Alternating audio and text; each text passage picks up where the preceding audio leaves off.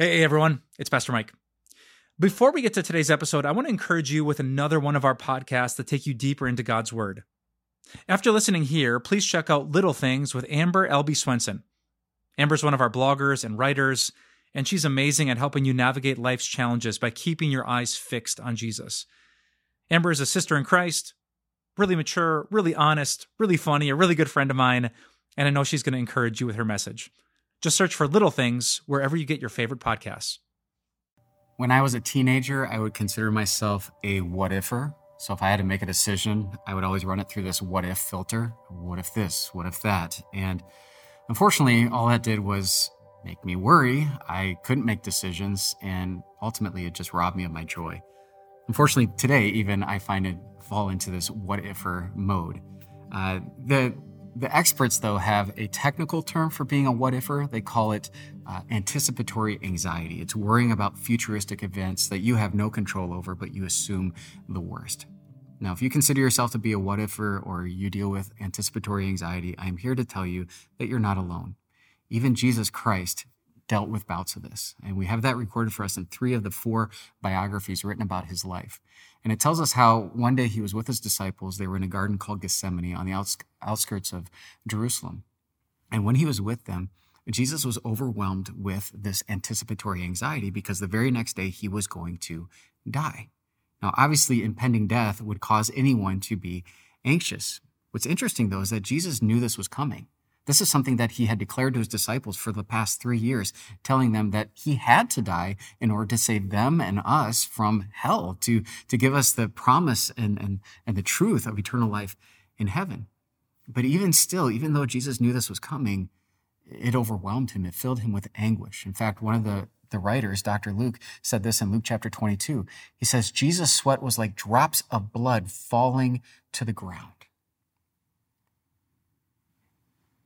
His sweat was like drops of blood falling to the ground. He was in such anguish because of what was going to come the next day. And it wasn't just the fact that he was going to die, but it was because of what Jesus knew he was going to experience. He was going to take upon himself the sin, the shame, and the guilt of the entire world from every human being from the beginning of time to the end of time just think about that for a second. I can barely handle my own guilt and shame, let alone someone else's, and you multiply that by billions upon billions. Even though what we're worried about doesn't compare to what Jesus went through, it doesn't mean that he doesn't care about what you care about or that he's concerned about what you're concerned about. He is because he's gone through every single one of those emotions. And yet he is here for you. And, and he didn't allow his anticipatory anxiety to overwhelm him, to run his life, to ruin his life, but instead he was proactive about dealing with it. And this is what he did. Jesus could have, in that moment, isolated himself from his friends. He could have run away and said, I got to be on my own. But instead, he said, Come with me, come to the garden and pray. And so he asked for his, his fellow believers to come with him and, and take his burdens and put them in the Lord's hands through prayer. And then Jesus went off and prayed on his own.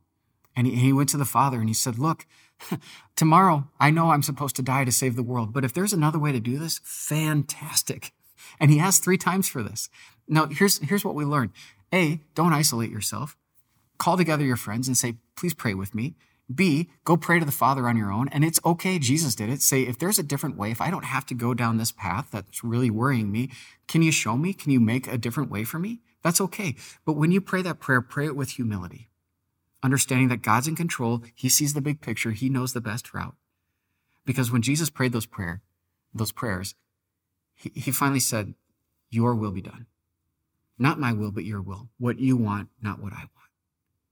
And what did God want? God said, I need you to go forward. I need you to die on the cross. I need you to pay for the sins of the world in this way.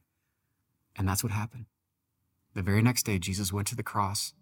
He died for you and for me. He took our shame and our guilt, and he was taken off that cross, and then he was put into that empty, lonely tomb. Now, if the story ended there, you might wonder why in the world would I want to go through that awkward uh, exercise of going to friends and saying, Would you please pray for me? I'm, I'm having a difficulty. why would you go to God and, and, even ask for another way out and ask for his wisdom? Why would you humble yourself and say, Your will be done? Why would you do any of that if that's where the story ended? But the story didn't end there. The very three days later, God comes back, keeps his promise, raises his son back from the dead, exalts Jesus Christ, gives him a glorified body. This is why when you're going through your what ifs, when you're dealing with anticipatory anxiety, that we get to follow in Jesus' footsteps and say, Yes, I need these people to surround me. I need their support and prayers. Don't isolate yourself. Turn to your friends. Turn to the Lord and tell him what's going on in your life. Tell him what's worrying you. Ask him to change the results. But if not, humble yourself and trust that he's got a better way because he does. And at the end, you can know that God is going to use this situation right now that you're concerned about for His glory and for your good. Let's pray. Father, so often uh, I find myself worrying, we find ourselves worrying, and all it does is, is create angst in our souls. But Lord, you, you showed us the route. Help us to be surrounded by good Christian friends. Help us to talk with them about what's going on in our lives. Lord, we're talking to you right now. If there's a different way for, for us to go, please open that up. But if not, we submit to you. Not what we will, but what you will, what you want for our lives, Lord. And we trust that you're going to use this for your glory and for our good. It's in Jesus' name we pray. Amen.